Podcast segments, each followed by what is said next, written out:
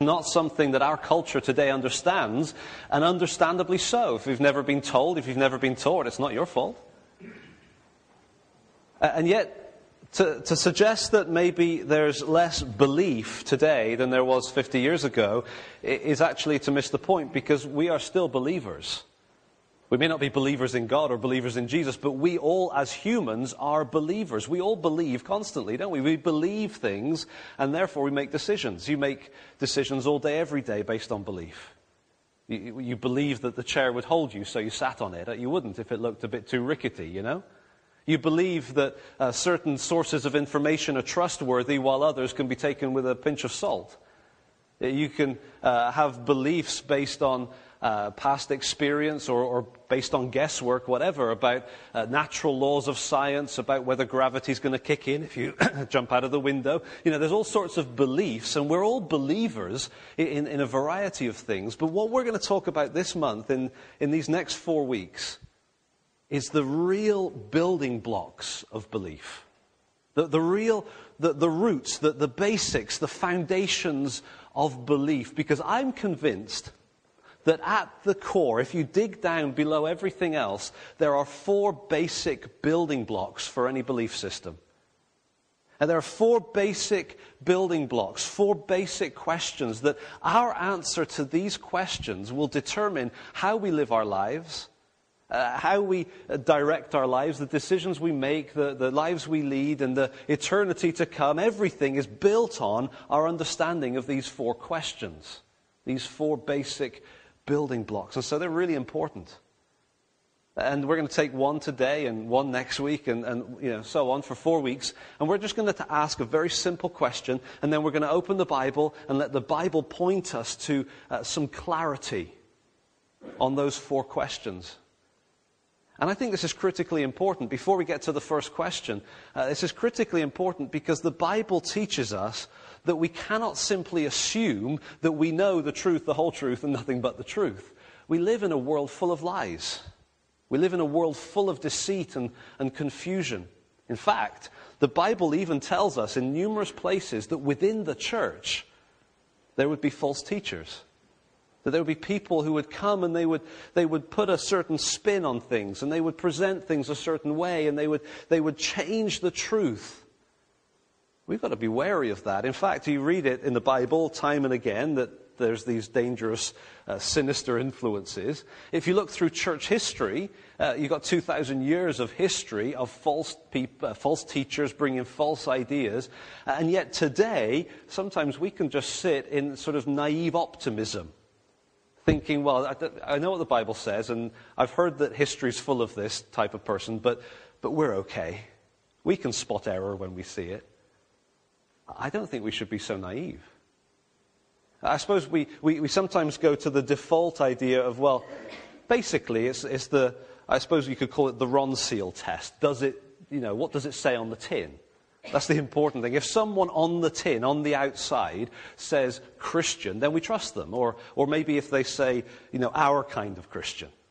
You know, they come from our kind of church. Bible believing, evangelical, Protestant, all these different labels, right? If they've got the right labels, then we can relax. They're safe. Really? You see, the Bible doesn't just say that false ideas will come in from the outside. It says, we're going to, yeah, we're going to get to that. And, and it does, the Bible says not only do, do people come in from the outside, they come from within. People within who look like, act like, who, who, who have the right labels, they can be false teachers too. And so simply recognizing what church they're in doesn't protect us. And so maybe we go to another level. We say, you know what, I need to ask some questions. I, I need to ask this person some questions to determine whether or not they are trustworthy. And so what kind of questions? Well, let's go for the important ones. Okay, uh, do you believe in Jesus? Do you believe the Bible? Do you believe that God inspired the Bible? Do you believe that Jesus died on the cross for our sins? Do you believe that Jesus rose from the dead? Do you believe that we are saved by believing in Jesus? And we can come up with this whole list of core important questions. But what if somebody can say yes to all of those and still be a false teacher? Ooh, that makes us feel a bit shaky, doesn't it? We had two people in our house this week that uh, wanted to talk Bible with us, and we were more than happy to talk Bible with them. And they could have said yes, more or less, to all of those questions. They may have meant something different, but they could affirm the things that we were saying, and yet what they were teaching was the exact opposite of what the Bible says. You see, even the questions we ask sometimes are too superficial. They don't go deep enough. We've got to dig down to these four basic building blocks of belief. And so, what's the first question? The first question that we're going to think about this morning is this it's the God question. You could ask it a variety of ways, but how about this? Which God? Which God is God? Which God is the true God? You could say, which God is the God that is the real one that stands behind? Which God is God? And what is he like and how do we know? That's the first question. Okay, the first question is which God? And it's a great question, by the way. When you're talking to someone, do you ever get in this situation where you're talking to someone and then you, you know, the conversation's going along and you want to move it to something a bit more, you know, spiritual? You'd love to sort of talk to them about Jesus a little bit. And, and then you get to that moment and, and, it's always a bit awkward, isn't it? You're going to go, ooh, how, how should I say it? Do you believe in God?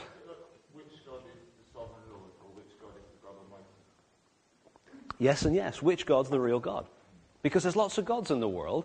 And, and that's, a, that's the point, you see, because if you go to someone and you say, Do you believe in God? and their response is, Yes, I believe in God, don't you, let's admit it, don't you feel relieved on the inside? Oh, phew, they believe in God, that's great, we're halfway there. But should we be relieved at that point? Is that job done? Is that, you know, halfway there? Not at all.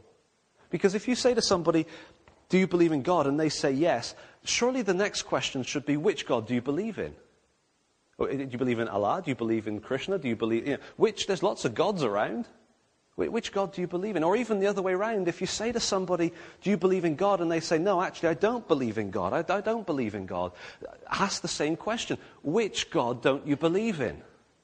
And let them describe it, because what you'll find is that when people start describing the God they don't believe in, you probably breathe a sigh of relief and go, Oh, you know what? Phew, I don't believe in that God either. Let me tell you about the God I believe in because, because this is what the God of the Bible's like. You see, we cannot have this idea that God is a self defining term. We, we, can't go out with a clipboard onto the streets of Chippenham and ask people, uh, Do you believe in God? and take their answer to mean anything because there are so many options. And in the Bible, you never find somebody just settling for a sort of general, basic set of truths about the ultimate being and calling it God. In the Bible, it's always very specific which God. And so I want us to think about that. Which God?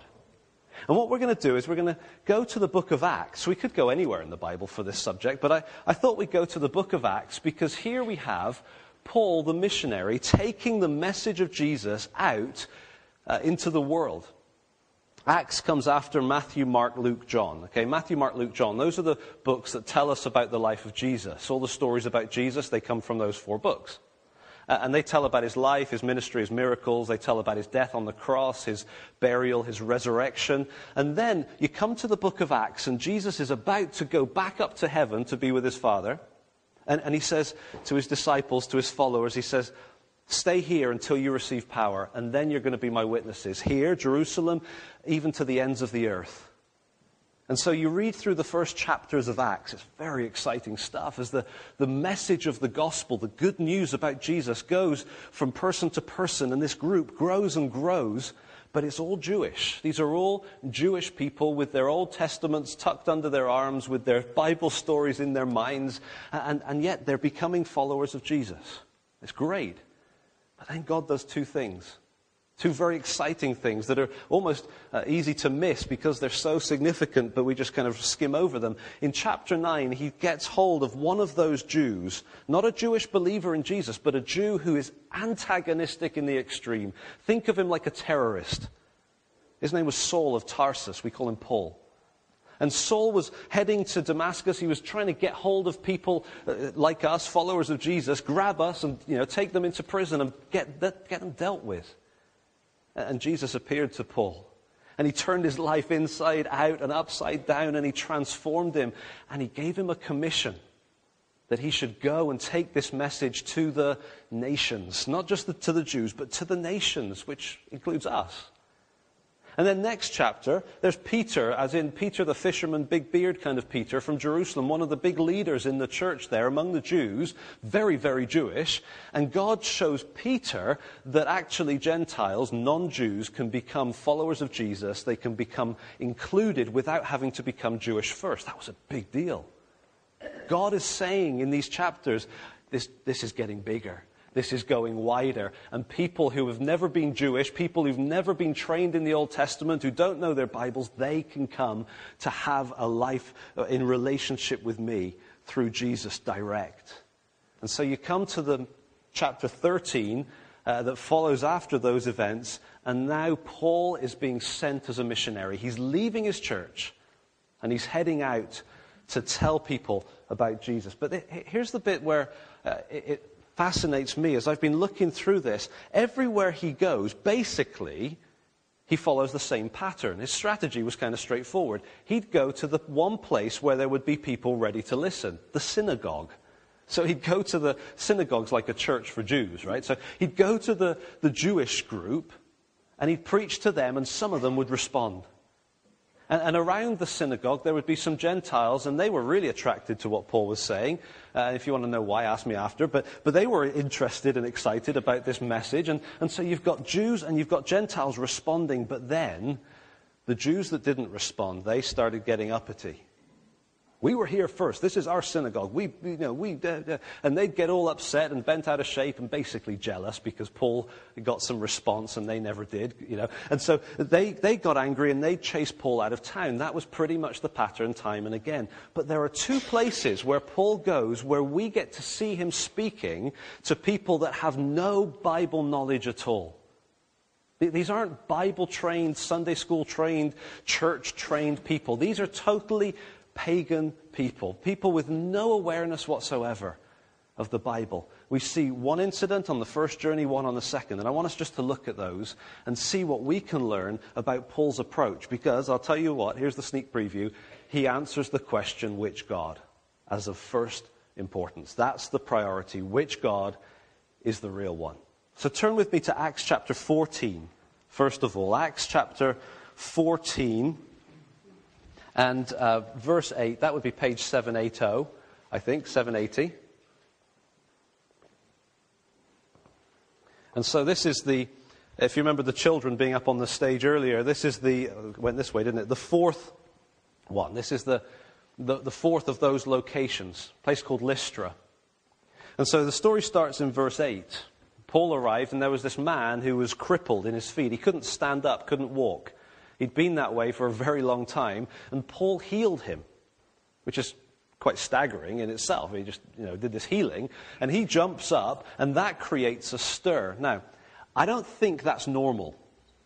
Okay, I don't think that the Bible presents that as if that's the way it's always going to be. In fact, the Bible doesn't. It teaches us the opposite. This it actually isn't the normal pattern. But I think God let that happen or did that deliberately.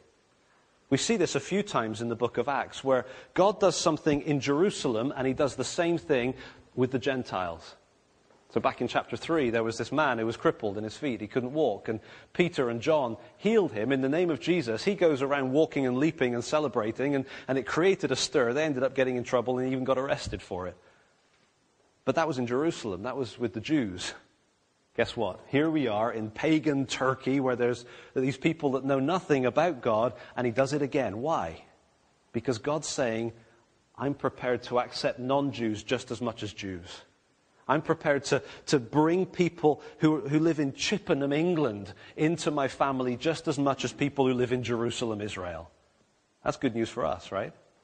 And so there's this person healed. It creates a stir. And then let's read what happens. The, the crowd saw what Paul had done and they shouted in the Lycaonian language.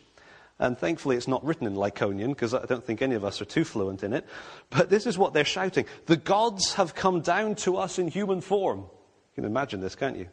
Barnabas, they called Zeus. And Paul, they called Hermes because he was the chief speaker. And so they're, they're assuming that Paul and Barnabas must be gods. And actually, if you think about it, if Paul and Barnabas were out to get rich or famous, this is their breakthrough. I mean, just think about it. If they, if they played along with this, They could have driven away from Lystra in a Lexus chariot. I mean, they could have really taken advantage of this, right? They could have said, of course, they're not going to do that. But actually, it gets worse. Verse 13 the, the priest shows up from the temple of Zeus with, with bulls and wreaths, and he wants to sacrifice to Paul and Barnabas. Now, that's awkward in the extreme if you're a follower of the one true God, right? And so, so what do they say? Do they say, okay, well, we're glad that you're halfway there. You believe in a God. Let's just clarify that Zeus is kind of half incorrect. Not at all. No, they, they resist this whole scene and they rush out into the crowd, ripping their clothes just to show this is so serious. We're just going to rip our clothes in, in, in, in upsetness. I can't think of the word. And we're going to, in our upsetness, we're going to rip our clothes and we're going to declare to you that you must not do this. And then we get a three verse mini message where they deal with the which God question. Let's look at it. Verse 15 through to 17. And notice what they say about God. Men, why are you doing this? We too are only men, human like you. We are bringing you good news, telling you to turn from these worthless things to the living God who made heaven and earth and sea and everything in them. In the past, he let all nations go their own way. Yet he has not left himself without testimony. He has shown kindness by giving you rain from heaven and crops in their season. He provides you with plenty of food and he fills your hearts with joy. And, and I think they would have carried on. Uh, but it says, even with these words, they had difficulty keeping the crowd from sacrificing to them. Now, which God is a huge deal here? They're not accepting that, that these people have a view of God. They just are maybe slightly wrong in calling it Zeus. No, no, no. He's saying turn from that to the living God, the real one. What does he say about this God? Well, several things. He says that he's the living God as opposed to the dead ones, the ones that aren't real. He says that he's the creator, that is, the life giving God. He's the one who's given life to all. Eh, it, gives a hint there at his generosity. Everything in the land and the sea, it's God's generous creation. Verse uh, 16, the patient God. That's the sense of what he's saying, that he hasn't stepped in and just crushed people who've gone the wrong way. He's given time, he's been patient. And verse 17, he's kind. He has shown kindness to everyone. The life giving, generous, patient, kind God. This is the God that Paul declares to these people. Turn over the page to Acts 17. I want us to, to jump up to Athens and see what happens in Athens. This is now the second journey. Uh, Paul is now on this journey without Barnabas. They, they went different ways at the end of chapter 15. And Paul's traveled back through some of those towns that he was in in the first journey. He's headed into Europe. He's gone to three towns sort of further north. He got kicked out of them, ended up down in Athens on his own, waiting for his colleagues. And while he's wandering around Athens, he sees all these little statues, all these little gods. He would have seen Zeus. He would have seen Hermes. I wonder if he chuckled to himself, thinking back to his visit to Lystra. They think I look like that. And he would have seen these gods, but he didn't chuckle too much because it distressed him. And then he gets this opportunity where he's brought before the Areopagus. This is kind of the sort of think tank, the, uh, the place where the clever people hang out and chit chat about whatever they want, you know. And, and he's brought before them and he has an opportunity to speak. And so here's the question which God does he present? Does he settle for, they've kind of got some things already figured, let's just add a couple of details? Or does he say, no, what you think you know is completely wrong, here's new information, here's the real God? That's what he does. Let's look at what he says, and you'll find that what he says here is basically the same thing he said in Lystra. Same set of truths, maybe plus one or two more that will fit in uh, to it as well. So, verse 22 through to 24, basically he stands up and he says to them, Look, I, I see that you've got all these objects of worship. One of them has a sign on it and it says, To an unknown God. Well, now, he says, what you worship as something uh, unknown, I am going to proclaim to you. So, right at the start, he's, he's telling them, Look, you don't know this God. I, I want to tell you who he is. And then notice what he says, verse 24.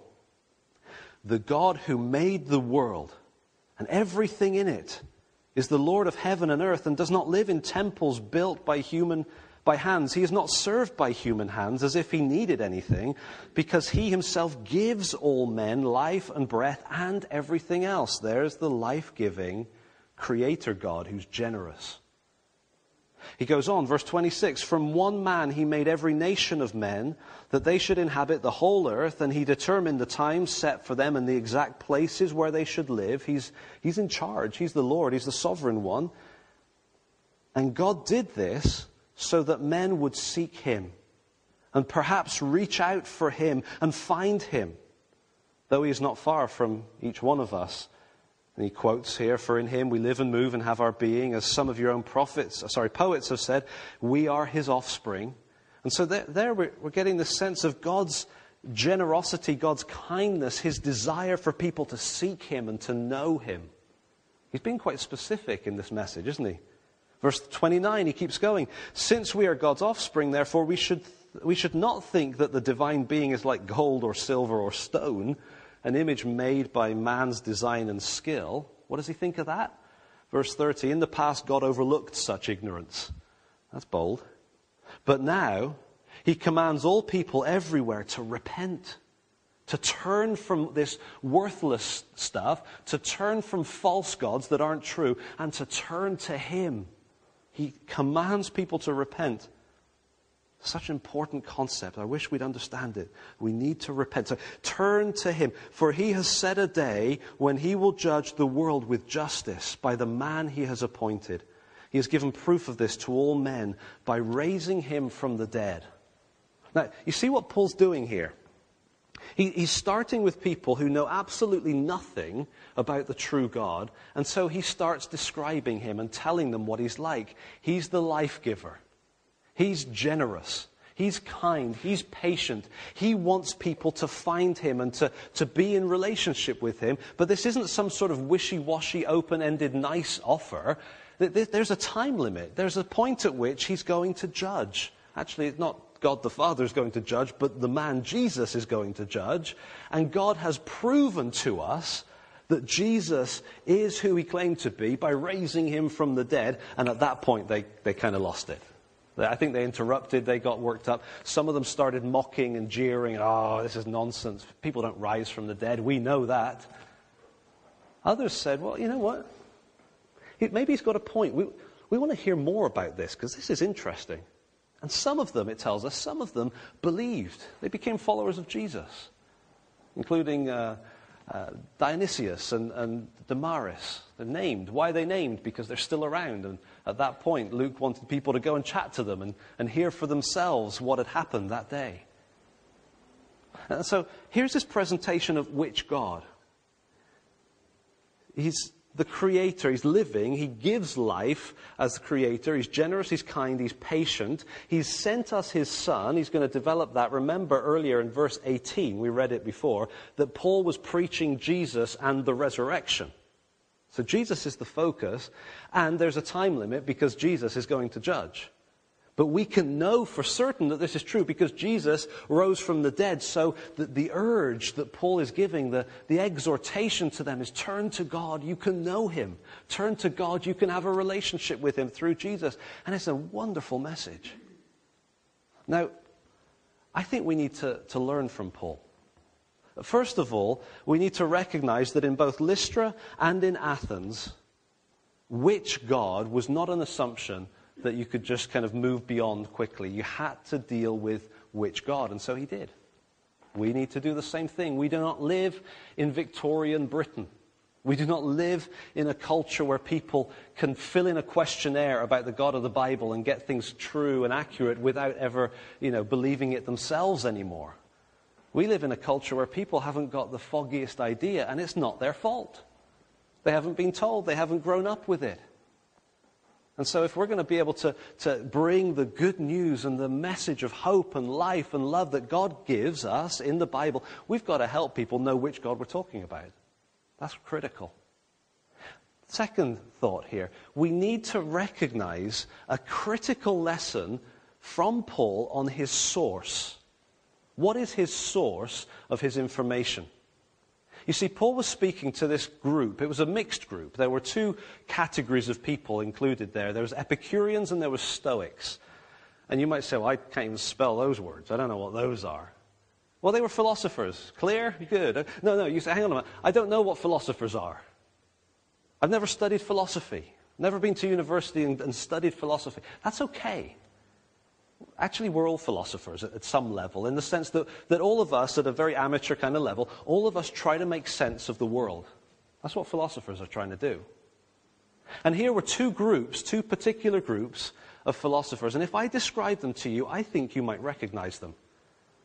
First of all, the Stoics. The Stoics, they had a certain view of God. You've got to keep in mind that all philosophers are theologians. They're speaking about God and reality. And the Stoics' view of God was that God is like this, this predeterminer. He determines everything. And we now live in a world where we need to engage our minds and we need to think clearly. We need to be as rational and as educated as we can be. We, we don't want to be too you know, emotional. Don't get carried away with your emotions. That's dangerous. Uh, and we need to be responsible and we need to be self sufficient and we need to be obedient. If I could caricature it, and please don't get offended by this caricature because it's completely unfair, but if I could caricature it, it's the way that we tend to think of the older generation. Do you know what I mean? Sort of stiff upper lip. The kind of generation that gets through a war and have our respect for it. So I'm not mocking in any way, but the kind of idea that, that I need to be responsible and I'm going to make good decisions and I'm going to be self sufficient and I'm going to be obedient and that's the right thing. That's Stoic. And here were these Stoic philosophers, and Paul's talking to them. And at the same time, there's Epicureans. Now, Epicureans, they had a view of God too. Their God was also distant. Uh, he was, uh, it or he, this ultimate force, w- was distant and impersonal. They would say something like this There is nothing to fear in God. There's nothing to fear in death. Just attain good and endure evil. Basically, live it up. Go for the thrill. Live in the moment. Do what you want. If it feels good, just do it. Can I caricature again slightly offensively? It's a bit like the younger generation, right? Just live for the now. That's Epicurean.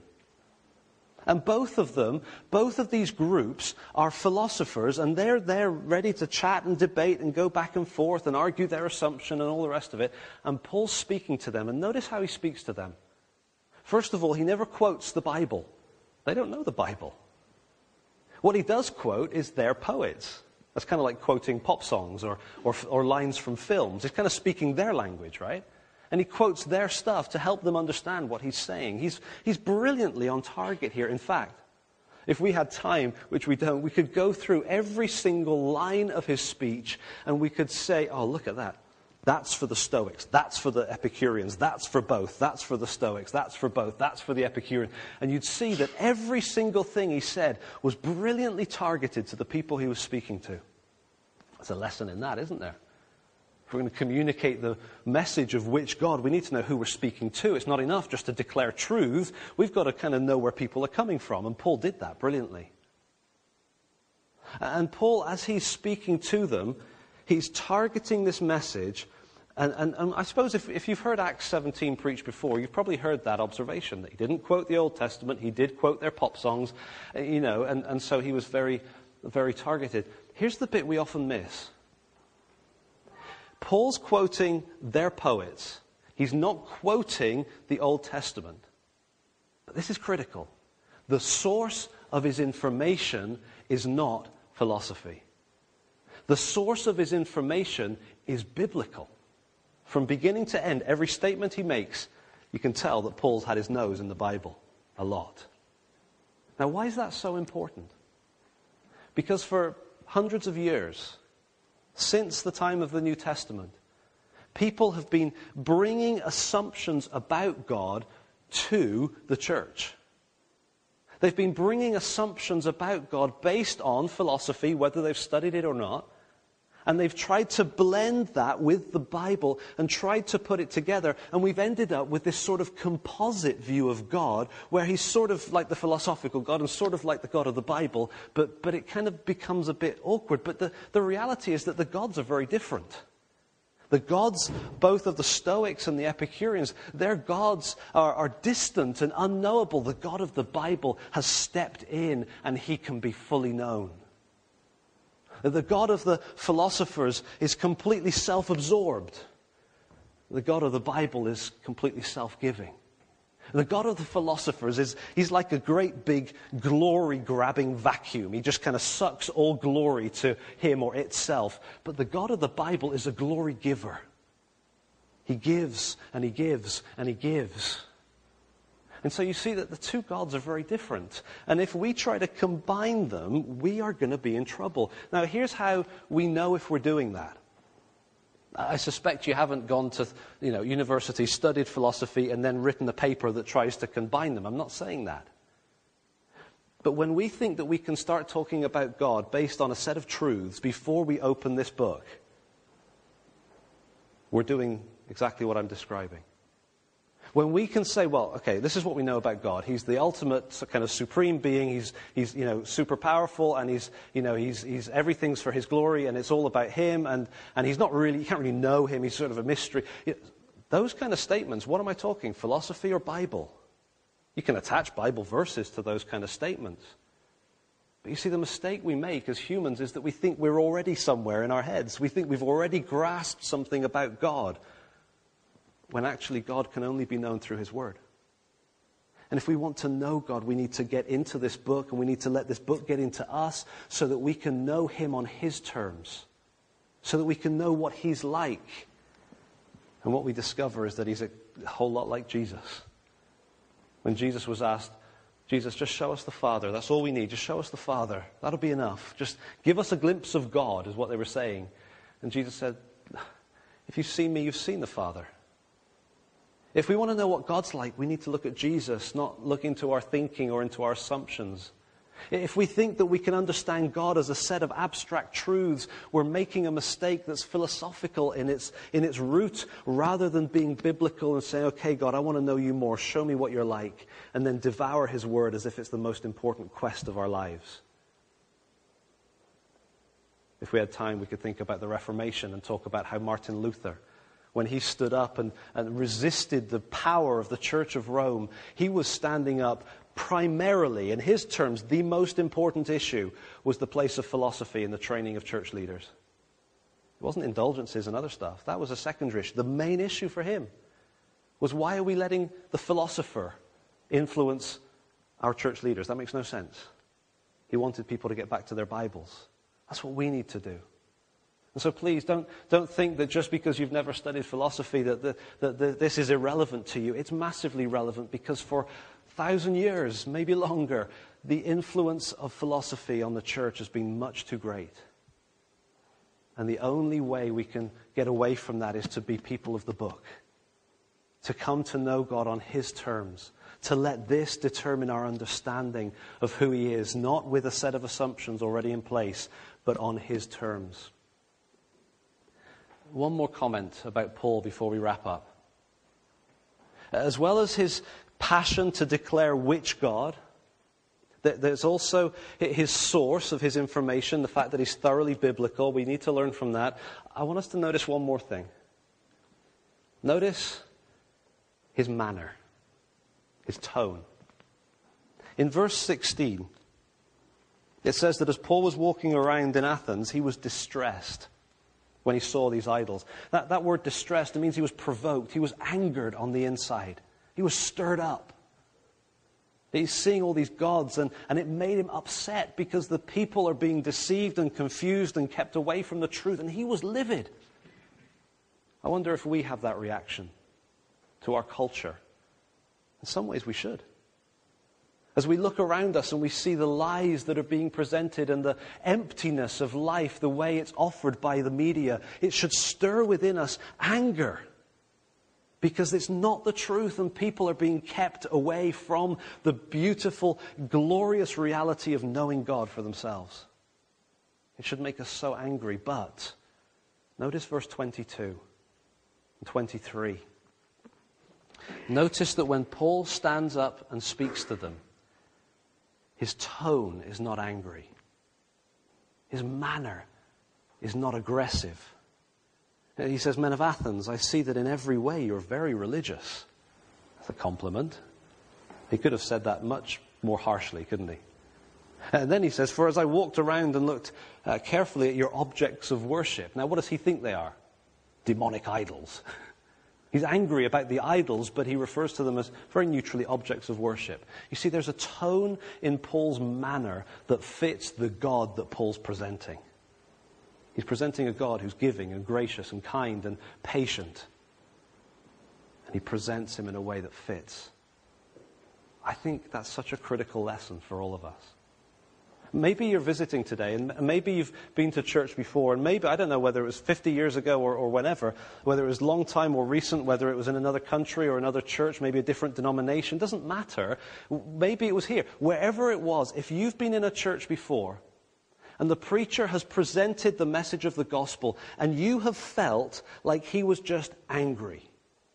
You know what I mean? Just kind of barking at you. And he just seemed to come across all tense. I just want to say sorry to you. I want to apologize on behalf of the church because that is not what we see Paul doing here. We should be angry when we see the state of society and the things that are going on and the lies. It should anger us, but we should represent God in a way that fits his character. There's no excuse. We should represent him graciously instead of aggressively. We should represent him winsomely instead of harshly. We should represent him in a way that hopefully will draw people to him instead of making people feel like they're the kind of the enemy and they, they need to back away to stay safe. And so I'm sorry if you've heard presentations of the gospel that just, just kind of came across angry. It's not biblical. As we preach, as we share, as we talk to our neighbors, our colleagues, our friends, as we talk to them about God, let's remember we're representing a specific God and our tone, our manner, our smile, our, our graciousness, our generosity, our lifestyle, everything about us should represent the kind of God that He is.